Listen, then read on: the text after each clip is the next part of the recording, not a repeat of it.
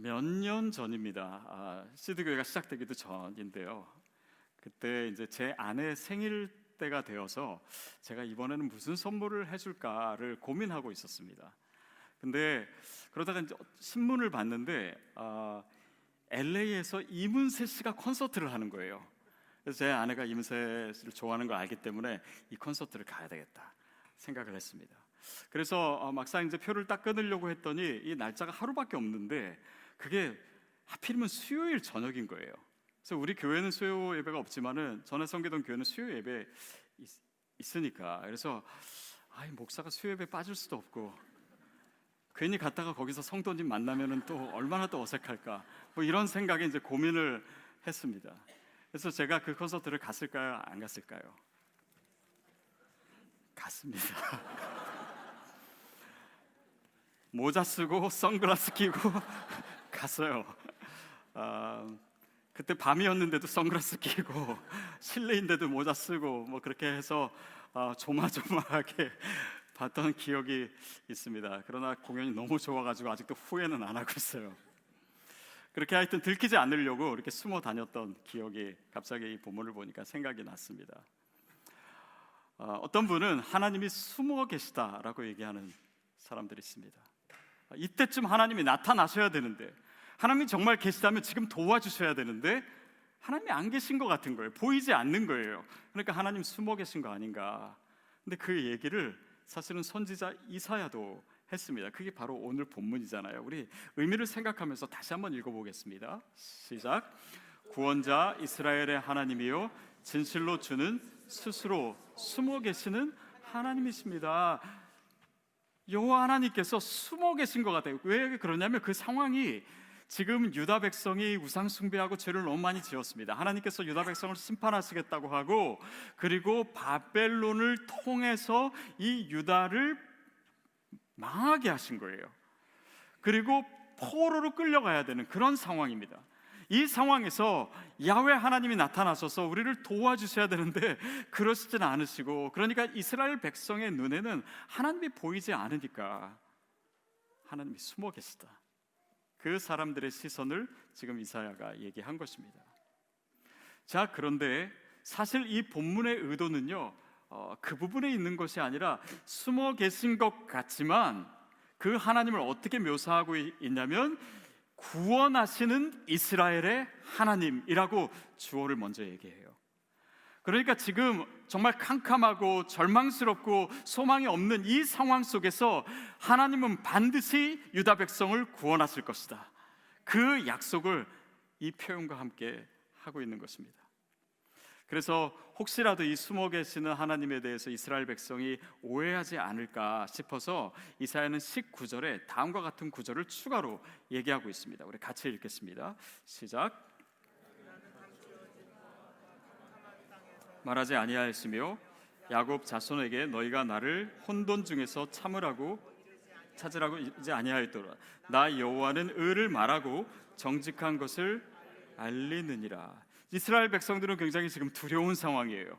또 어떻게 될지 정말 막막해요. 또 정말 그런 이 절망 가운데서 하나님의 약속이 뭐였냐면 나는 감추어진 곳에서 말하지 않는다. 이 말은 무엇입니까? 너희가 지금 앞이 보이지 않기 때문에 두렵지. 그러나 내가 얘기하는 것은 너무나 분명한 것이다. 또 그런 어, 캄캄한 땅에서 그런 절망을 너에게 얘기하는 것도 아니고 혼돈 중에 내가 어떻게 될지 모르는 그러는 불안한 가운데 이 시기를 보내라고 얘기하는 것도 아니다라고 하는 사실을 이 구절을 통해서 더 분명하게 얘기하세요. 사실 숨으시는 하나님은요.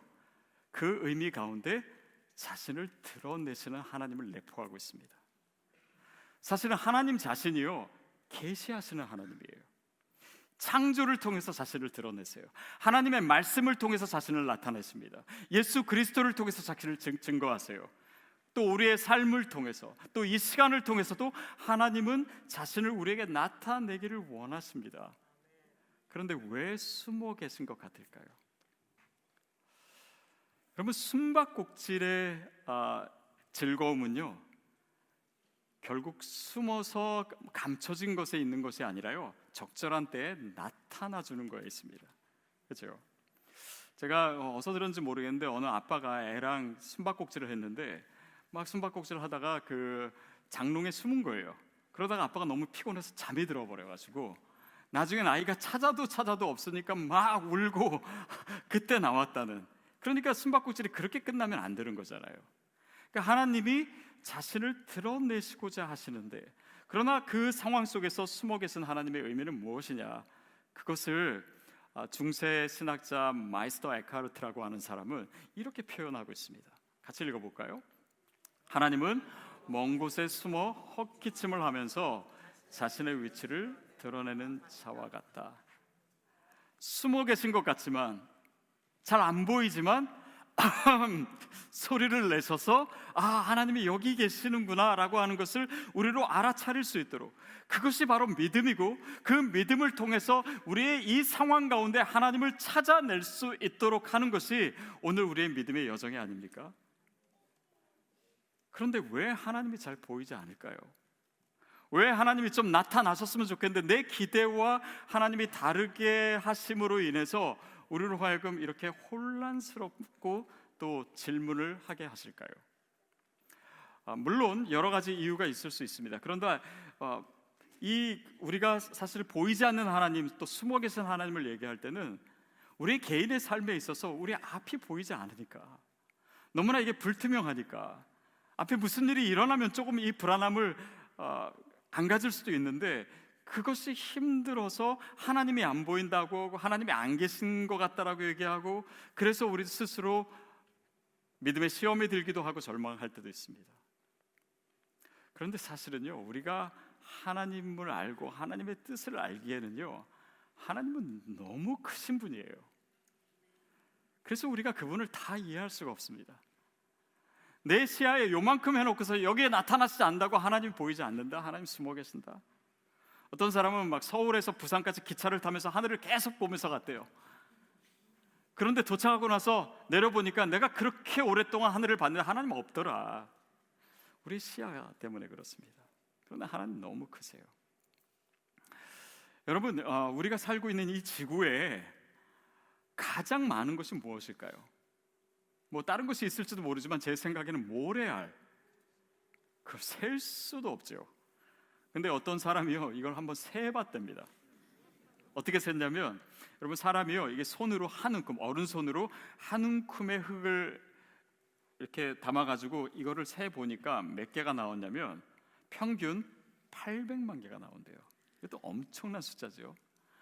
그런데 이 흙을 지구 표면을 계산하고 뭐 대지를 뭐, 어, 그뭐 깊이를 계산하고 막 이렇게 가지고 호주에 있는 어느 그 국립대학의 연구소에서 땅의 모래알 수를 이제 대충이나마 계산했는데 그게 몇 개냐면 10에 22승. 22승. 그러니까 우리는 뭐 어, 조 단위 정도까지만 알잖아요. 조의 마, 만 배가 되면은 경이 되고 경이 만 배가 되면 해가 되고 그러니까 그 해에 뭐, 뭐 하여튼 해가지고 그 백, 아, 백해가 됐대요. 백해. 그러니까 우리가 상상할 수 없는 숫자죠. 자, 근데 이 연구소에서 또 질문한 건 뭐냐면 하늘의 별이 많을까 아니면 지구의 모래수가 많을까? 그래서 하늘의 별의 수를 물론 인간이 다 관측할 수는 없지만은 아, 그 당시의 기술을 총 동원해서 한번 헤아려 봤대요.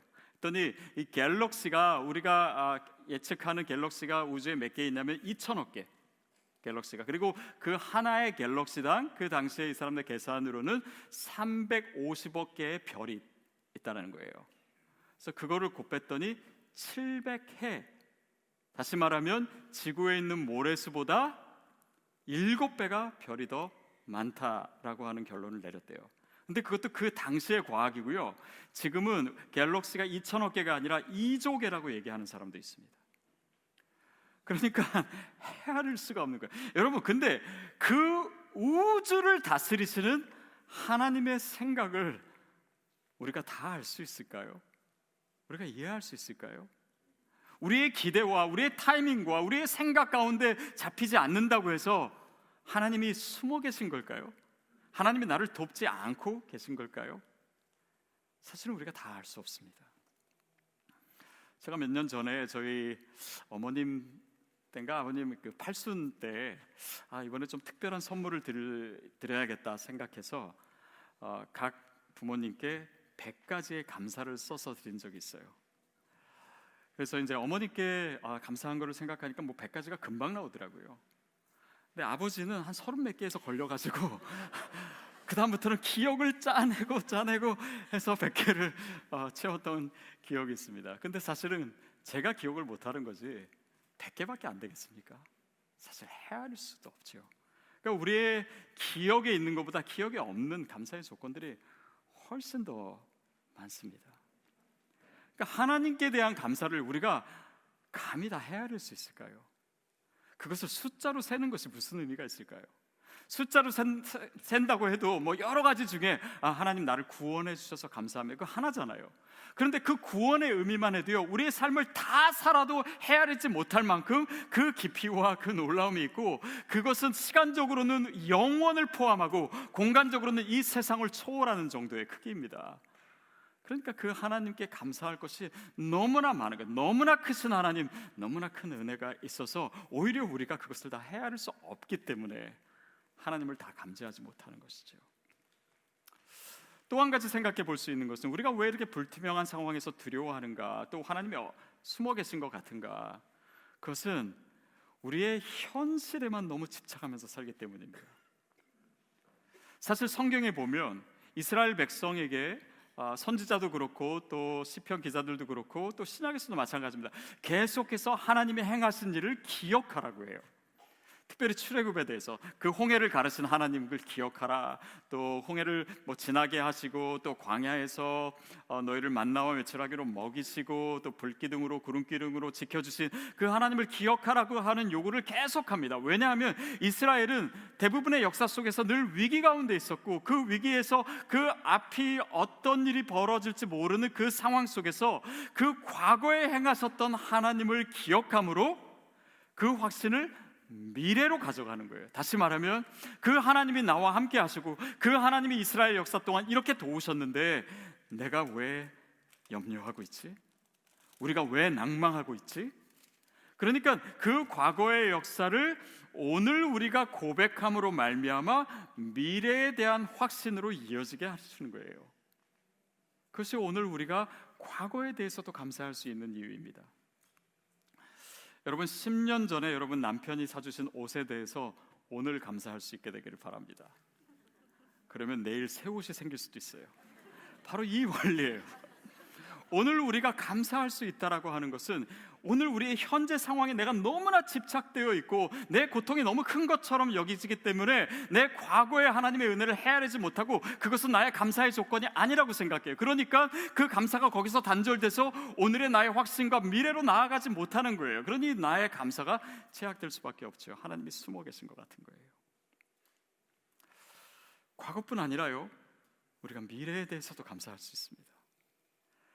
예수님께서 어, 나사로가 죽었을 때 그 무덤 앞에서 하나님께 하신 이야기가 있습니다. 그것이 요한복음 11장 41절 말씀인데요. 우리 같이 한번 읽어보겠습니다. 시작.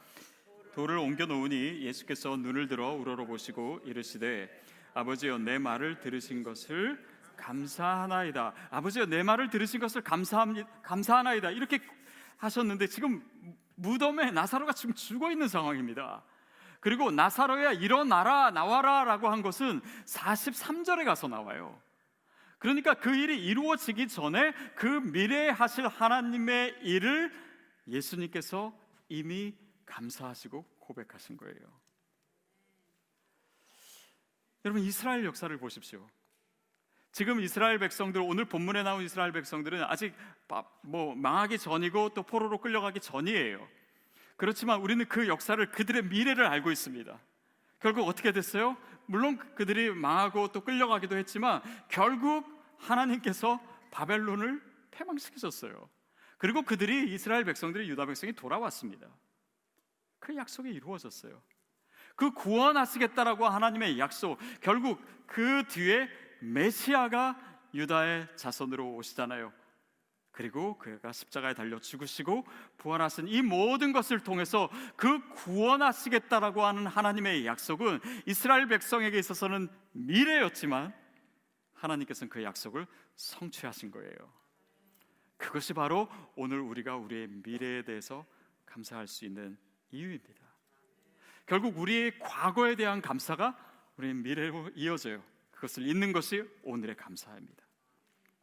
자, 지난주에 우리 공간 문제에 대해서 어, 여러분과 얘기하기도 했는데 어, 사실 시드 교회가 세워지고 하나님께서 이 공간 문제를 해결하시는 것을 보면요 정말 신실하신 하나님이세요. 사실은 학교 장소를 구하는 것이 그렇게 구하는 교회들도 굉장히 많은데 이게 사실 쉬운 일이 아니라고 합니다.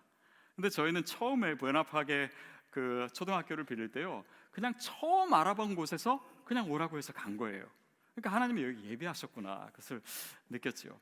또 팬데믹이 시작되고 저희가 이제 좁은 장소에서 예배할 수가 없어가지고 아, 이제 고등학교를 알아봐야 되지 않을까? 그래서 전화한 처음 전화한 곳이 여기 학교예요. 하나님이 또 이렇게 인도해 주셨어요. 저희가 처음에는 사무실도 없이 6개월을 지냈습니다. 그러다가 좁은 사무실 구해가지고 이제 거기서 어, 모여 있었는데 팬데믹이 시작될 때 저희가 그 다음 주부터 못 모입니다라고 하는 그 주에 저희가 이사를 가게 됐어요. 그래서 지금 있는 곳에서 전에서는 할 수 없었던 온갖 촬영과 이 업무를 다 할 수 있었어요. 우리 성도님들이 아, 성도님 한 분이 헌신해 주셨거든요. 그래서 그런 거 보면 아, 하나님께서 과거에 그렇게 신실하게 하셨는데 앞으로 우리의 공간도 전혀 걱정할 필요가 없겠다 싶어요. 자, 그런 원리입니다. 이렇게 우리의 믿음이 그 하나님께 대한 감사로 고백할 때 그것을 하나님께서 어떻게 미래의 하나님의 이끄심을 위해 사용하시는가 그것을 우리로 하여금 늘 알게 하시는 것이죠. 자, 그러면 보십시오. 이스라엘 백성들이 두려워했던 이유. 아, 앞으로 무슨 일이 일어날지를 모르겠는 그 불투명한 상황에서 두려워했을 때 하나님께서 숨어 계신 분이 아니라 나타나시는 하나님이다. 이 말씀은 오늘 우리의 삶에도 그대로 적용됩니다. 사실 우리가 불안하고 또 좀 암담할 때도 있고 내 앞에 무슨 일이 일어날지 몰라서 두려워할 때도 있는데 그 두려움이 생기는 이유, 하나님이 숨어 계시다는 이유가 사실은 우리의 마음에 그런 두려움이 있기 때문이잖아요.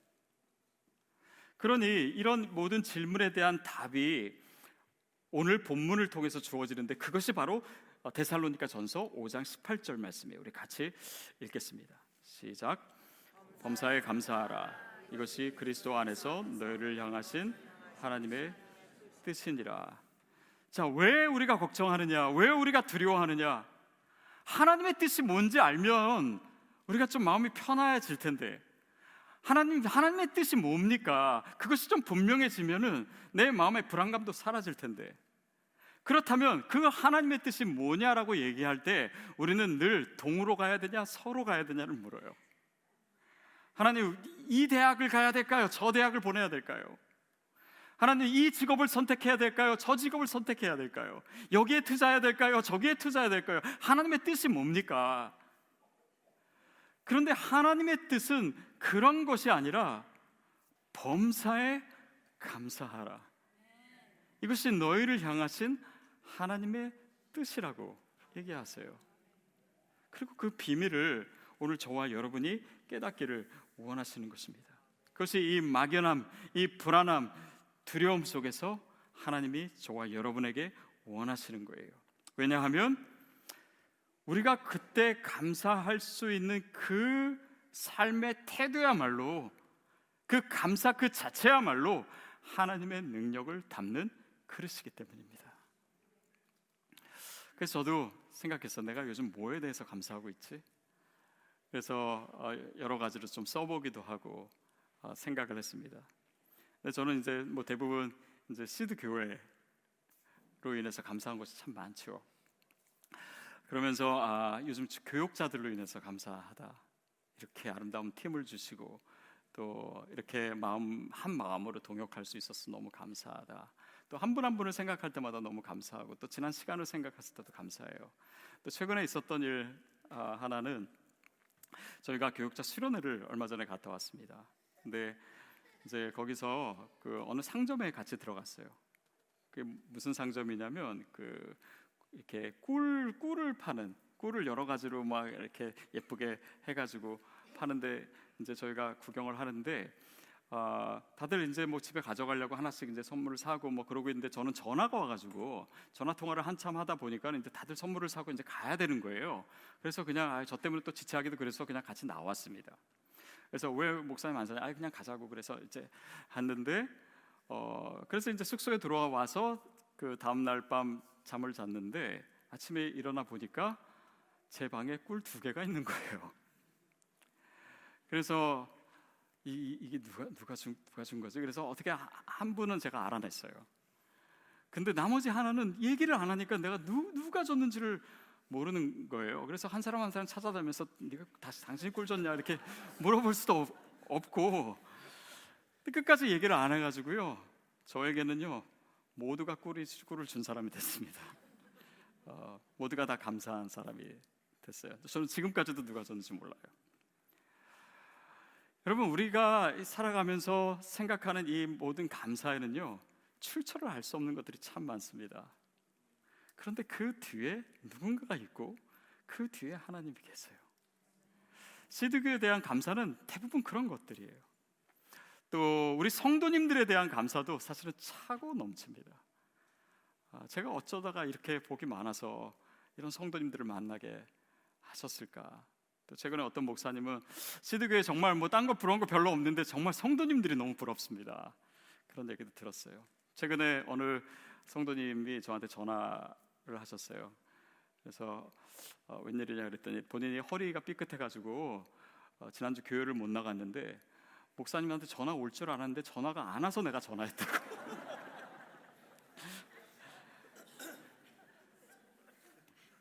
진짜 안 삐치는 성도님. 너무 감사하지 않습니까? 제가 예전에 많이 했는데 여러분 한번 다시 한번 따라해 볼까요? 삐치지 맙시다. 제가 목회를 하는 게 아니라 목회를 당해요. 근데 이런 사실 이야기들이 일일이 제가 다 언급할 수 없을 정도로 많은 이야기들이 있습니다. 그리고 저는 이제 교회가 4년 됐는데 그동안 성도님들이 저희 뭐 교회에 대해서 이렇게 complain하고 이런 경우가 거의 하나도 없었어요. 그래서 야 진짜 제가 목회를 잘하고 있다고 생각했는데 그게 아니고 우리 모든 MC 리더 분들이 다 방패막이가 되신 거였어요. 그래서 설명해드리고 그리고 여러분 이렇게 섬기시는 분들을 보십시오. 정말 기쁨으로 기쁨으로 섬기시는 그 눈빛 하나 하나가 저의 감사의 조건이고 또 저희 교회는 사실은 김한성 목사님 저랑 뭐 이렇게 신방도 하고 저희 나름대로는 열심히 하지만 사실은 역부족이거든요. 근데 저희는 누가 아프시면요 온 성도님들이 달라붙어요. 기도해주고 또 챙겨주고 그러니까 목양이 성도 안에서 일어나는 교회가 된 거예요. 그래서 이 모든 것도 너무 감사합니다. 또 믿음이 없다가 믿음이 생겨서 이렇게 자라나고 있는 성도님들 보면 너무 감사하고 너무 기쁘고. 우리 한 집사님은 처음에는 정말 남편 때문에 싸우기 싫어가지고 교회 오셨는데 어느 날 시드교회 오셔서 믿음이 생기기 시작하고 그러다 보니까 새벽 예배도 나오고 그러다 보니까 봉사를 하기 시작하고 그러다가 나중에 MC 리더도 되고 그러니까 이렇게 믿음 안에서 자라나는 모습이 저로 하여금 목사로서는 너무나 너무나 감사한 조건이에요. 여러분 제가 이렇게 여러분들을 보면서 느끼는 것이 다일까요? 아니요. 그것은 정말 빙산의 일각이에요. 저는 이번에 어, 지난주에 이렇게 성도님들 생각하면서 어, 저희 교회 다니시다가 이제는 하늘나라에 가신 우리 성도님들 이름을 한 분씩 적어봤어요. 아, 그분들이 남기신 아름다운 흔적들도 그 믿음의 헌신, 또 정말 믿음을 살아내고 말씀을 살아냈던 그 모습들 그것들에 대해서도 너무나 깊은 너무나 많은 감사가 있더라고요. 과거의 성도뿐만 아니라 미래에 오실 성도님들 제가 아직 만나지는 못했지만 다음에 25차, 26차에 오실 그 성도님들을 통해서 하나님 나라가 이루어지는 그 모든 일들은 제가 감히 헤아릴 수도 없는 제가 상상할 수도 없는 것들입니다. 여러분 감사의 조건이 바로 이런 거예요. 끊임없이 끊임없이 우리의 영혼을 자극하고 헤아릴 수 없는 감사의 조건들이 우리의 과거와 현재와 미래에 걸쳐 수놓아져 있어요. 그것이 하나님께서 오늘 우리에게 감사를 명하시는 이유입니다. 시드 교회에도 처음에 숨겼을 때는 아무것도 보이지 않잖아요. 그럴 때가 있어요. 그러나 그 미래를 생각하면서 감사할 수 있는 것입니다. 또 싹이 날 때도 있지만 나중에 좀 자라다 보면은 꽃이 맺혀져야 되는데 꽃이 없을 때도 있고 열매가 좀 더디 열릴 때도 있고 그러나 그 모든 순간이 우리에게 있어서 감사의 시간입니다. 지난주에 그런 생각을 설교를 준비하면서 한번 해봤어요. 아, 제가 2018년 11월 첫째 주에 전에 섬기던 교회를 사임했습니다. 그리고 두째 주에 시드 교회 기도 모임을 시작했어요. 아 그러고 보니까 감사주일이 그 즈음이었겠네 라는 생각이 들어가지고 좀 찾아봤더니 어, 11월 4일에 사임을 하고 11월 11일에 처음 기도회를 모였고 그 다음 주 11월 18일이 추수감사 주일이었더라고요. 저는 그때 뭐 정신이 없으니까 뭐 추수감사절을 제대로 지키지도 못하고 그냥 지냈던 것 같아요. 근데 그때 이제 여덟 가지 복에 대해서 나눴는데 팔복을 나눴던 이유는 어, 내년 1월 1일까지 딱 8주가 남아 있어가지고 팔복을 나누고 그 둘째 주 그러니까 감사주일이죠. 감사주일 때 그 어, 설교의 주제가 애통하는 자는 복이 있나니였습니다. 그래서 그때 설교를 제가 좀 찾아봤어요.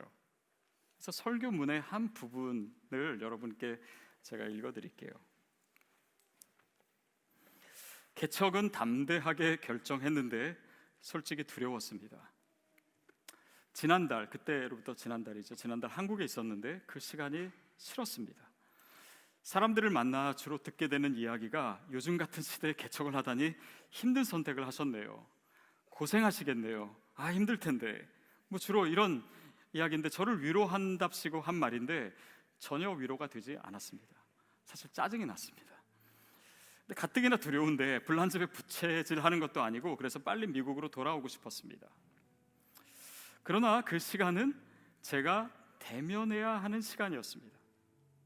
그래서 더욱 기도했고 하나님을 전심으로 의지하려 했고 더욱 모든 것에 감사하려고 몸부림쳤습니다. 그리고 그 시간을 통해 하나님은 저의 체질을 바꾸시고 계셨습니다. 아, 어떻게 보면 되게 막막하고 또 처음 또 생소한 곳에 모여서 어색하고 그 두려운 상황에서 하나님은 감사하라고 하셨어요. 감사하게 하셨습니다. 개척할 때 많은 분들이 제 주위에서 개척하면은 이상한 사람 많이 올 거다. 또라이들 올 거다. 그런 얘기 많이 하셨는데 그때 하나님이 저에게 계속 명하셨던 그 감사의 결과가 바로 여러분입니다. 여러분이 오셨어요. 감사했더니 제가 기대하고 제가 상상할 수 없는 하나님의 사람들을 이렇게 모이게 하셨어요. 여러분 이것이 감사의 신비 아닙니까? 암담한데 앞에 무슨 일이 이루어질지 모르겠고 두렵기만 한데 하나님은 거기서 감사하라고 하십니다. 범사에 감사하라고. 범사에 감사하라는 말은 어느 특정한 상황에 대한 반응으로 하라는 것이 아니라 그것이 나의 삶의 태도여야 함을 이 상황 속에서도 내가 모르는 상황에서도 하나님은 숨어 계신 것 같은 이 시점에서도 하나님은 일하고 계시다는 것을 알려주시는 거예요. 여러분 저와 여러분에게 그 감사의 은혜가 있게 되기를 바랍니다. 그래서 성경은 우리에게 대놓고 감사를 요청합니다. 감사해라. 왜냐하면 감사할 만하기 때문에 우리가 다 모르고 있을 뿐이지 우리가 그 영원한 관점에서 오늘을 보면 이 모든 무거운 짐과 우리의 슬픔마저도 다 무마시킬 수 있는 하나님의 기쁨이 있기 때문에 우리가 왜 감사해야 되냐? 그 감사의 그릇에 하나님의 능력이 담기기 때문에 그리고 그것이 하나님의 뜻이기 때문에 오늘 저와 여러분에게 감사하라고 하십니다. 오늘 이 자리에 오실 때 혹시 나의 하나님이 어디 계실까? 하나님 왜 숨어 계실까? 왜 기도에 응답하지 않으실까? 하나님 내 시선에 내 인식 안에 왜 나타나시지 않습니까? 그래서 나에게 감사할 것이 너무나 없다라고 생각하신 분 있다면 아니죠. 우리가 감사할 것이 너무나 많습니다. 그리고 오늘 우리가 그 감사로 주님 앞에 나아갈 때 하나님께서 그 약속하신 바를 펼쳐 주시기 시작하실 것입니다.